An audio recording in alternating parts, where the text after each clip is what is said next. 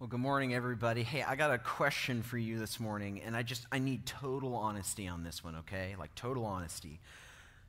Is there anybody here in the room who actually reads the terms and conditions before agreeing to them? Anyone in the room? I got to admit, never. In, oh, well, we got one person.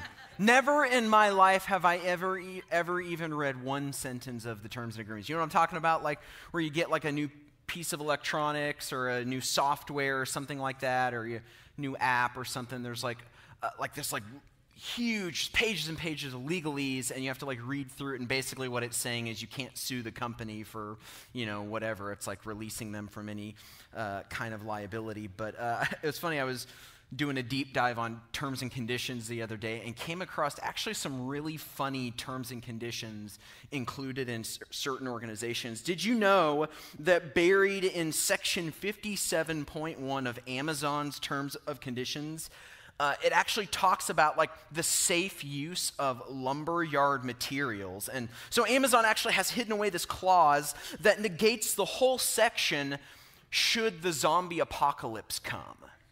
I'm not joking. Here, we'll read it.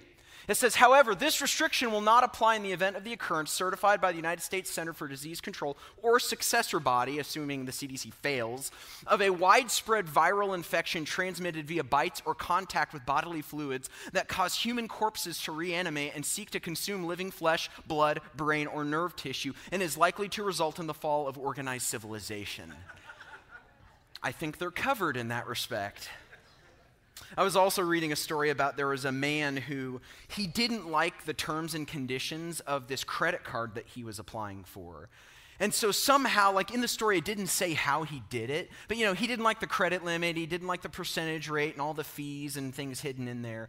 And so somehow he was able to rewrite the terms and conditions and sign that and send it back to the bank. And what was funny was the bank actually signed it. And so later, the bank is suing this man because he said it to where it's like 0% interest always, there's no credit limit, no hidden fees or anything like that. And of course, the bank is like furious about this. So they sue the man. And the amazing thing is, the judge sided with the man because they signed, the bank signed the terms and conditions. They should have read it before. Now, my favorite one, though, on uh, the iTunes program, anybody use iTunes? It actually says this on the terms and conditions. You also agree that you will not use these products for any purposes prohibited, prohibited by United States law, including without limitation the development, design, manufacture, production of nuclear, missile, or chemical or biological weapons. So you can't use iTunes to make a nuclear weapon. So, I mean, like, if you're like listening to T Swift's new album and you like think the album is sick, that's okay. You just can't use it to make other people sick because it's in the terms and conditions. Now, here's the thing about that. Multiple times throughout the Bible, God kind of renews the terms and conditions that he sets with his people. He wants to remind them, like, I want you to know and to remember, because enough time can go by that we forget, this is what you've gotten yourself into and that he's wanting to remind them of all the varied ways that God is working on their behalf as his people. Now, unlike modern day companies, the terms and conditions that God lays out in his covenant with his people are never ever for his benefit or protection, but always for ours. And so, before we get into some of the cool stuff that I really want to talk about today, as we are, I mean, number one, welcome Welcome to Vision 2021. We're going to be talking about some cool things that we're excited about coming up uh, in 2021. So we're thankful for everyone who is here, who uh, is from Effingham, our Shelbyville campus, people who are watching from our Newton campus online, those who are watching from church at home. Regardless of how you're involved in this service, we're super thankful you're here today. And like I said, I'm excited for some of the things that I want to be able to share with you. Um, but one thing I wanted to do was always as we get into the beginning of the year, I find myself kind of looking back over the year, reflecting and praying and asking the Lord, like, like Lord, what do you want us to know? How do you want to encourage us by your Spirit? What, what are our marching orders, in a sense, moving forward? And I felt like the Lord showed me a passage that I want to share with you this morning in Isaiah chapter 43. So if you have your Bibles with you, you want to turn with me to Isaiah 43, you're welcome to do that. We'll also have it on the screen. Now, just to give you a little context, Isaiah 43 finds the people of Israel in a really bad place. They have been sent off into exile because of just continued unabated sin and rebellion. But in the midst of their exile, the Lord doesn't leave them where they're at, but instead sends the prophet to encourage a people in exile and remind them of not only who they are, but whose they are and what God is about to do in their midst. He's reminding them, in a sense, of the terms and conditions of their relationship and what that means for their future.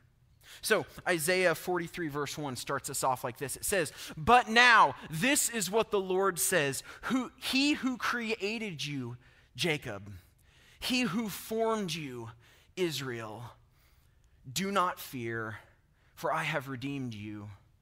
I have summoned you by name. You are mine.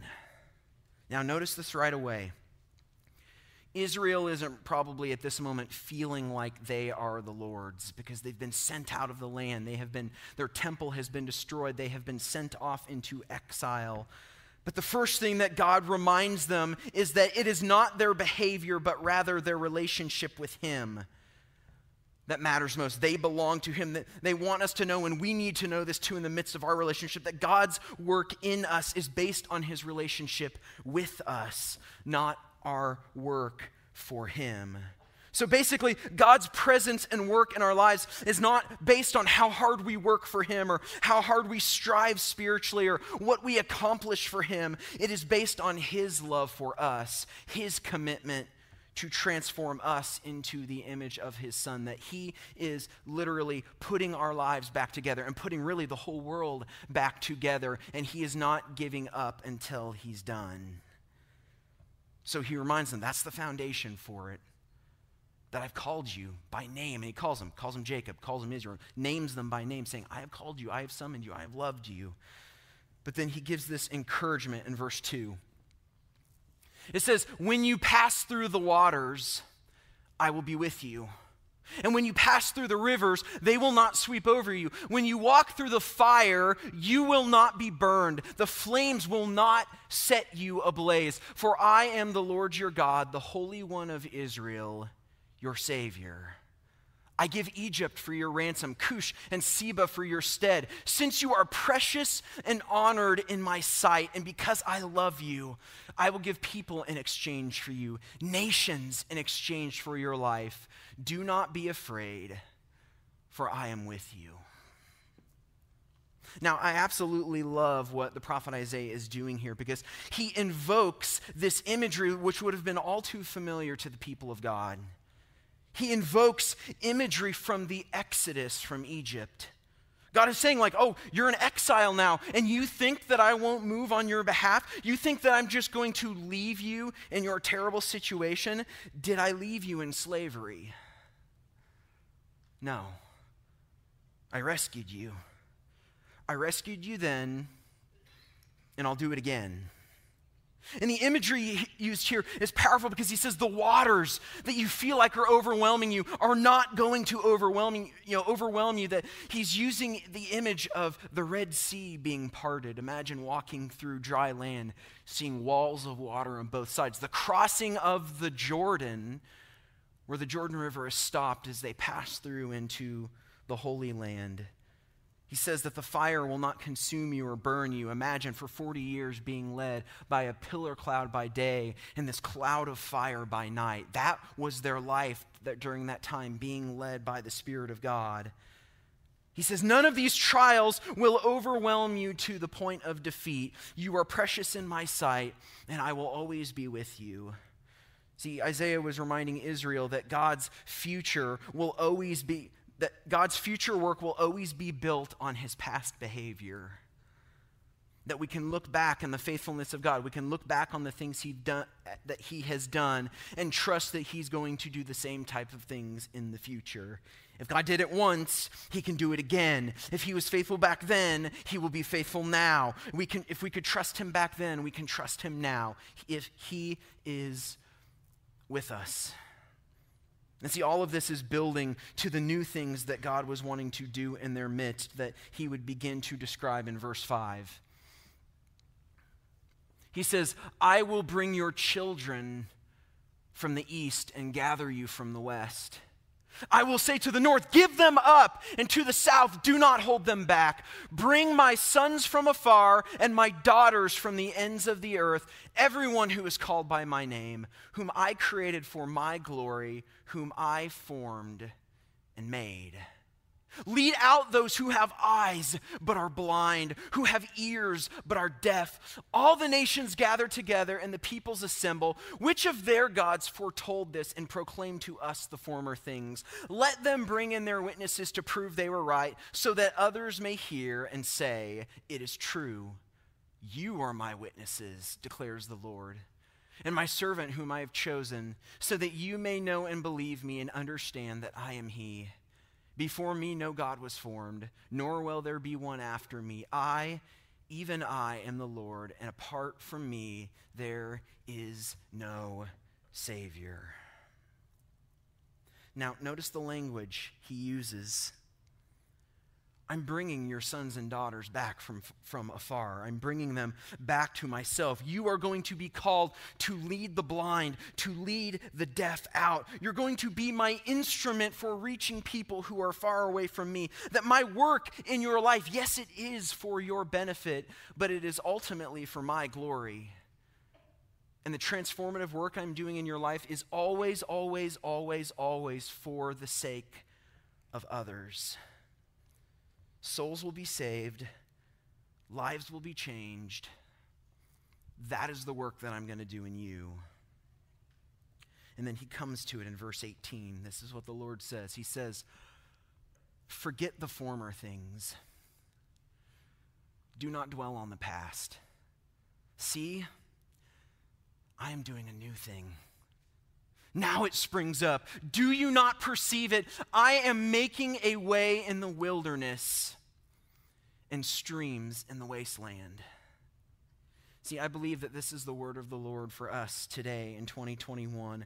God is about to do a new thing. It is high time that we leave 2020 in the past, that we stop whining, that we stop complaining we stop talking about the way things used to be and we move on to the things that the Lord is calling us to. He is about to do something new in our midst. Are we ready for it? Are we prepared? Some of you remember how at the beginning of last year I had shared that I felt like the Lord told us that we're supposed to get ready, that we're going to be crossing the Jordan. And of course, I had no idea what that meant at the time. And we've learned it ended up being true in a lot different ways than I thought. And I believe in many ways he was talking about the craziness and just the battle that has come with this last year, everything that has gone on. And I felt like in the midst of this year, the Lord showed me that he said, I am shaking this world. I'm shaking my church. I'm shaking away, showing all these things that we were putting our trust in and didn't realize we were putting our trust in things in the world that we thought we were put, that we could put our trust in. I'm going to shake those things away. You're going to see that those things were temporary. They were temporal. They were not of me. And all that's going to be left after this shaking are the things that matter most. The old ways are dying. And you know what? I say good riddance. We need to ready the new wineskins for the new wine that god is going to pour out on us And see, while things may still seem tough and seem difficult, we need to remember the words that are given in Isaiah 43 and verse 2. Take them to heart, where he says, when you're passing through the water, you're not going to be overwhelmed. That you're passing through the fire, but you won't be consumed. Because the truth is, there are some of you right now, you think that you're drowning, but you're not drowning. You're crossing the Jordan. You're passing through the water. There's some of you who may feel like you're being burnt by the fire, consumed by the conflagration, but you're not being consumed. You're being refined. See, some of you right now, you think this last year has been a punishment, but the truth is, you're not being punished. You're being prepared. God is up to something new, and He is inviting every single one of us to be a part of it in verses 5 through 8 give us this glimpse of it. It's our vision bring the sons and daughters from the east and the west and the north and the south.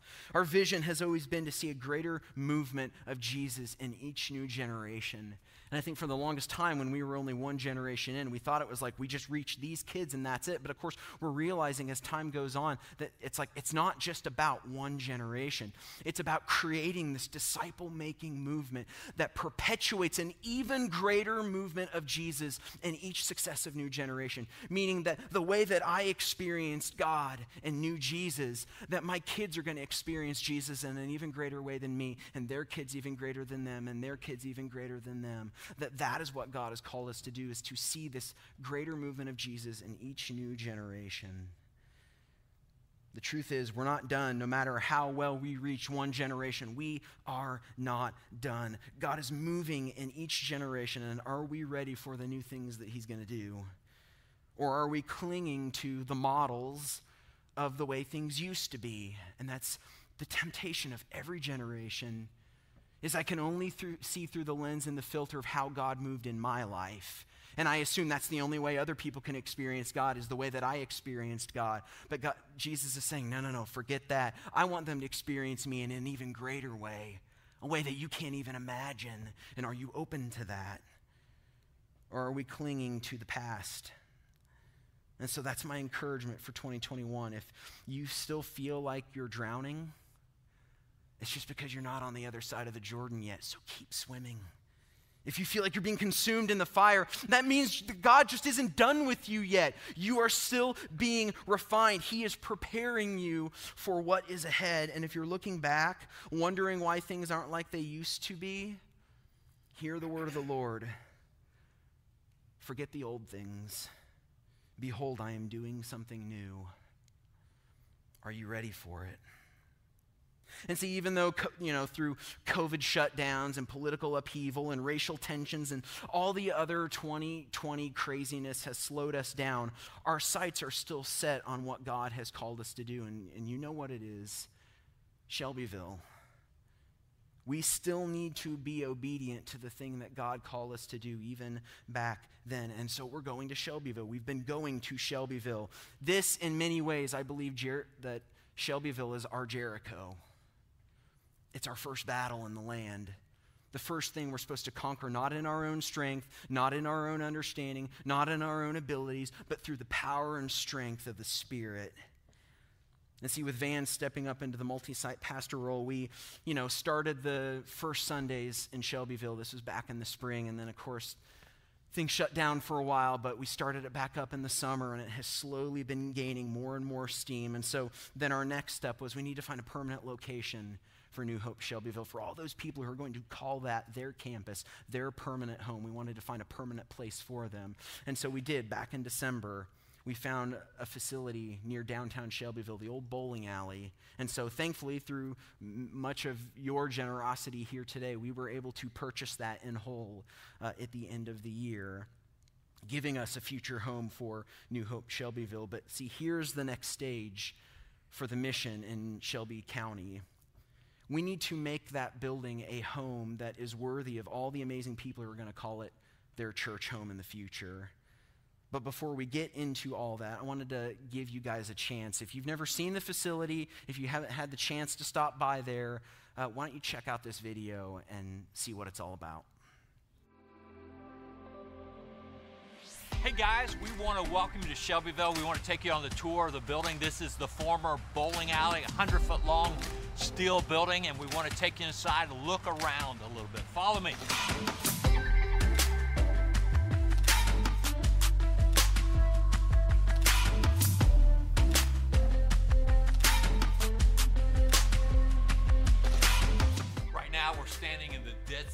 Building. If you've ever wanted a DIY project, this is it. And so we're looking forward to the next few months working on this.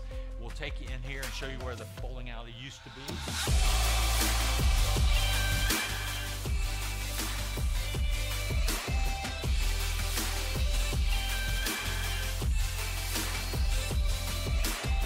We had a group of guys come up here and we began cutting it up. We had chainsaws going, we had Sawzall going. Sweated a lot, got it all cut up, and this will be where the auditorium's at. We're standing where the future foyer will be with a coffee bar and with men's and women's restrooms on either side. It'll be kind of the hub of what we're doing. On this other side of the wall, we're going to put a flex room where we can have young people meet during the week, and I'll take you across the hall to see the other location.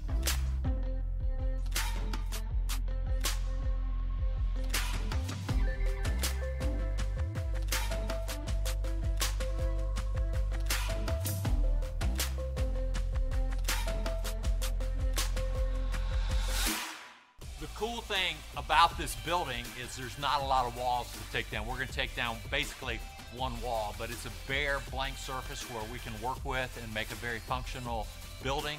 And we want you to keep up with it. If you'd like to keep up with the information on it, you can go to shelbyville.cc, shelbyville.cc, and keep up with the progress and see how you can help, how you can be a part of this.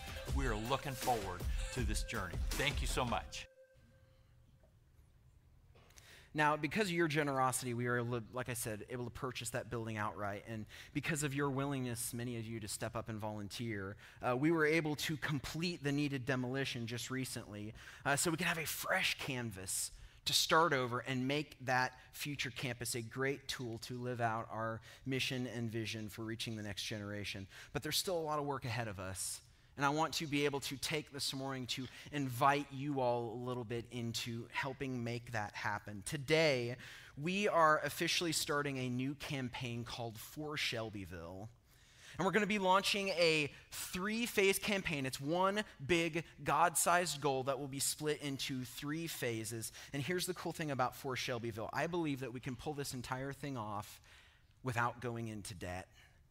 The renovations are set up in a way that we're only going to start a new phase once we have the cash on hand for the previous phase and we're able to complete it. And we will not start each successive phase until we have the cash on hand. We're literally going to take this renovation one step at a time. Now, I'm going to throw some numbers at you, okay? And the truth is, we're a family here. I want you guys to be in the know of what's going on here. And so we're going to have just a little bit of maybe a little bit of a family meeting. And we're going to talk numbers just a little bit. We spent the last month getting multiple bids on all the different aspects of the renovation and still waiting to hear back on uh, some of those multiple bids. But we feel confident enough to be able to give a general amount of what we think this renovation is going to be. And so here's the numbers. I'll just throw them out to you. From start to finish, we believe that the renovation of this campus will cost around $650,000. Now, that number is going to cover everything from HVAC, plumbing, electricity, framing and sheetrock, flooring, painting, lights and sound, literally everything that we would need to be able to make weekly services at this campus a reality. Now, I know what some of you might be thinking $650,000 is a big amount of money to raise. It is definitely a God sized goal, but thankfully, we serve a God that is even bigger than our goals, right? We've been bathing this whole process in prayer, asking the Lord that He would abundantly provide for our needs, you know, far beyond what we could ask and imagine. And the thing I love about this, and this is just such a God thing, like this is just the way Jesus works. And I love this. He constantly surprises me. You think I would not be surprised by this. Um, but literally, like, I haven't, I'm, I'm in the middle of rolling this out to you all right now. Like, we have even, like, officially announced the For Shelbyville campaign in its entirety. And even just not that long ago, we had someone anonymously and generously step forward to match up to $250,000 for this project. Like, can we give God a hand for that? Now, what does that mean? It means that for every dollar given, in the first two phases, for every dollar given, it's automatically going to be doubled. So, like, let's just say, for example, and I can, you know, it says God can do abundantly more than we can ask or imagine, and I can ask and imagine a lot. So let's just pretend that by the end of today, we were to raise $250,000, that that money just came in, it would literally automatically double and be 500,000. That's what the matching does. It's literally going to be double. So, with that matching in place, technically, we only really need to raise 400,000. And so here are how the phases are going to be broken down. Like I said, it's one God sized goal, but it's going to be broken into free, uh, three phases. Phase one is our first challenge where we want to raise the initial 125000 in the next couple weeks to get construction started. That's heating, plumbing, HVAC, electrical, like the basics to just even begin to use the building in any sort of way just to be able to use the facility. So that's the first phase. Then in phase 2, we will raise an additional 125,000 to get the building ready enough that we can actually start having monthly gatherings in the facility. So the first Sundays in Shelbyville, once we get to the end of phase two, we'll be able to hold those events in their own facility. So, this is going to include things like framing and sheetrock, insulation, bathrooms, concrete, maybe just some simple initial light and sound to be able to have regular monthly worship services at that campus. And then finally, phase three will be the final challenge where we have to raise the last 150,000 of this. And once we have that money, it is literally just putting the final touches on this building. Drop ceiling, paint, flooring, signage, those types of things, landscaping, everything to make New Hope Shelbyville feel like the home that it will be and in many ways already is to that community. See, once we raise the money for phase three, then it's just a matter of time of putting out the fin- finishing touches, and then we will be able to start weekly services. And so here's where the big ask is, and what I'm believing and hoping and praying is I believe, because of the generosity that I've seen in this church and in our community, I think we can complete all three of these phases by the end of the year. I think, and I'm hoping and praying, that New Hope Shelbyville can be having weekly services in their own permanent home by the end of the year. But like I said, we're committed to staying debt free. We made that commitment and we want to stay to it. So we plan to not move on to each new phase until we've raised the money for it. That is our commitment.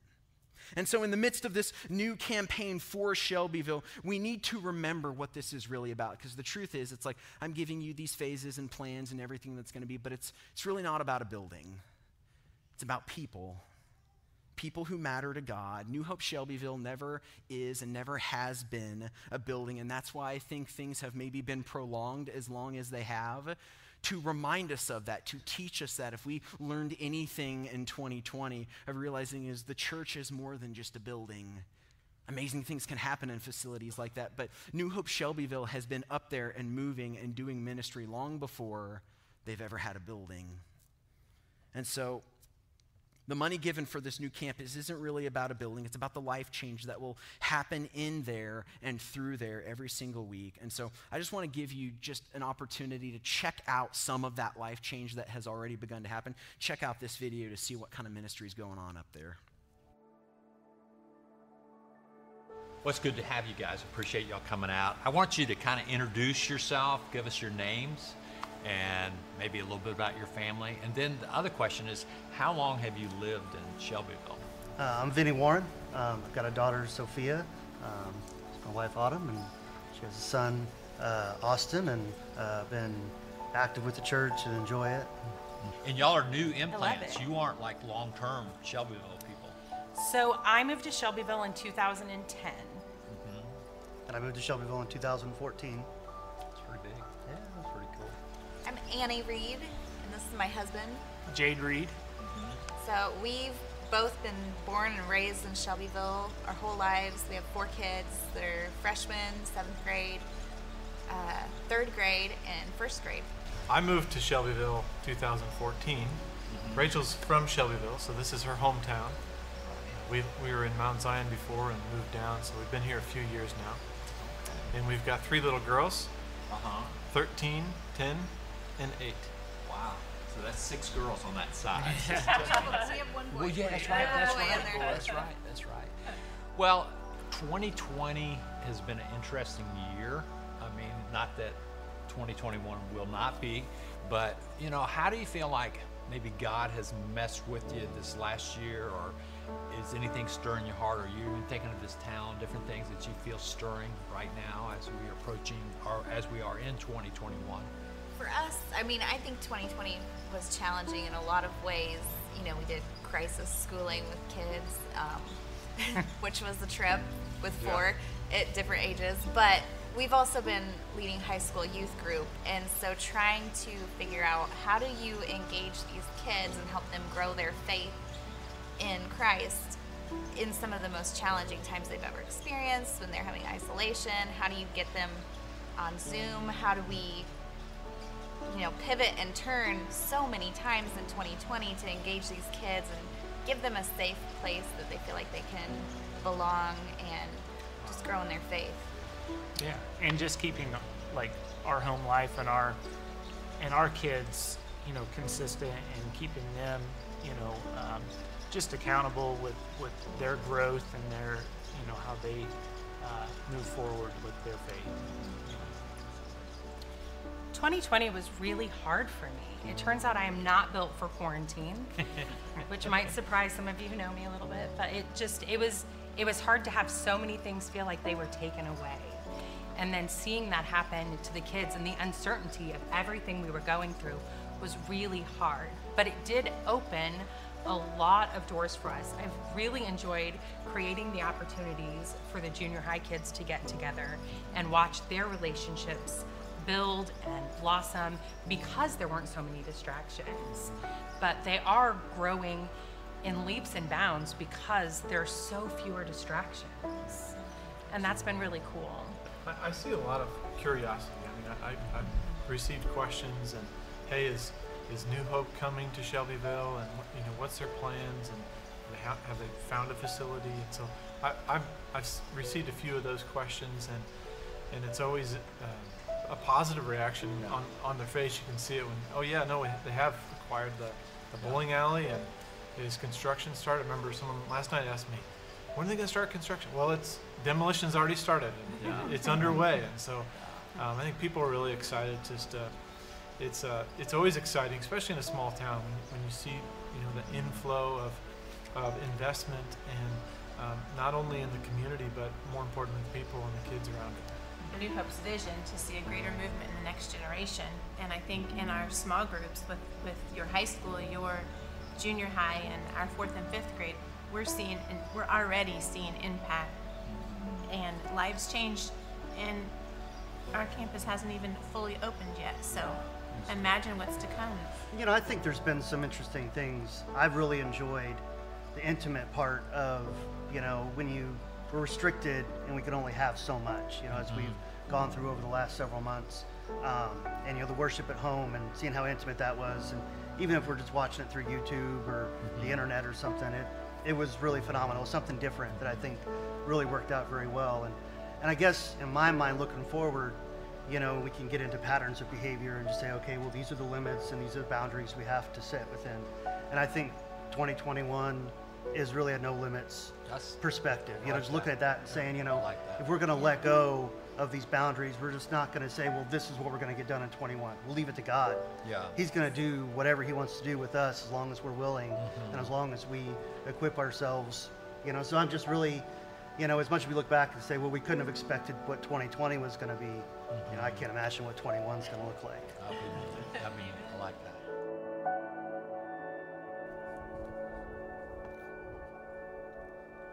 Man, I love what he said at the end that 2021 is a no limits kind of year. You guys like that? I love that. See, this is about life change. It's about reaching people, spreading the gospel to new areas and to new generations. And New Hope Shelbyville is our next step in doing that. And so here's the ask, and this is an invitation. See, the thing that I've learned in the spiritual life is that guilt and shame are not good motivators, not least over the long term. So there is no guilt, there's no shame around this. This is an invitation to take part in what God is already doing in our midst. And so here's the ask.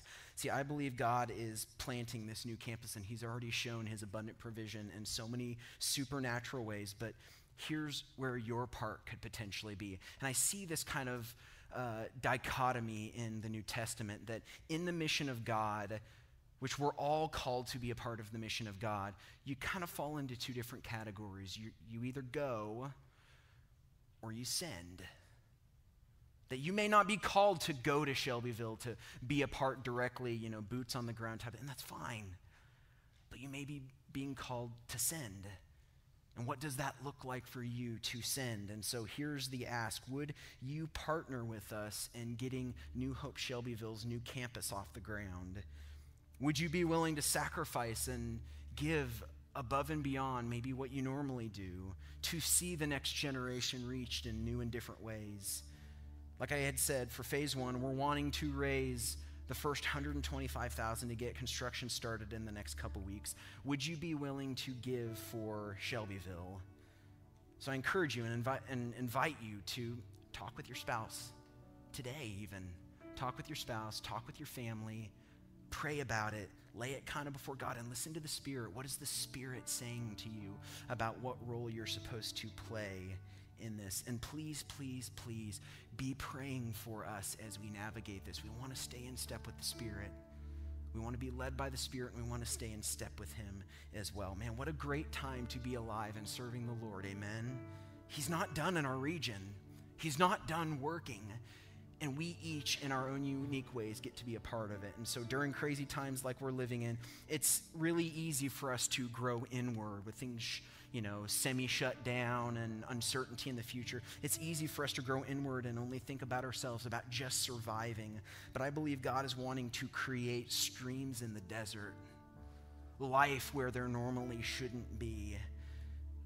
And I believe He's going to create avenues of provision for this campus in ways we can't even imagine. And the truth is, you might be one of those avenues of provision.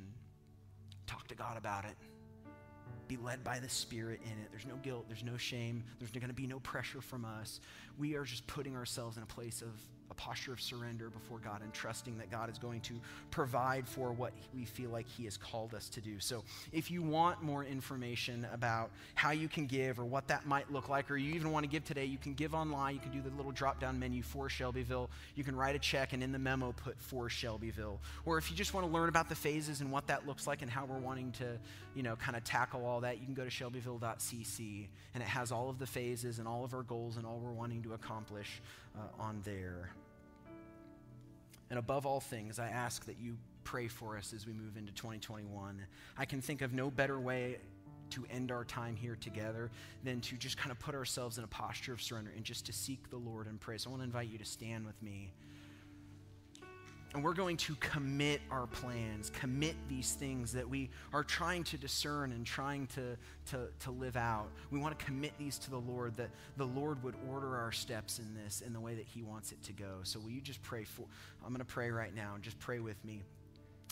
Heavenly Father, God, we thank you for what you're doing in our midst at New Hope Church at New Hope Shelbyville in Shelby County, God. You are we're already working before we even got there, and we're just taking part in something you've already begun to do.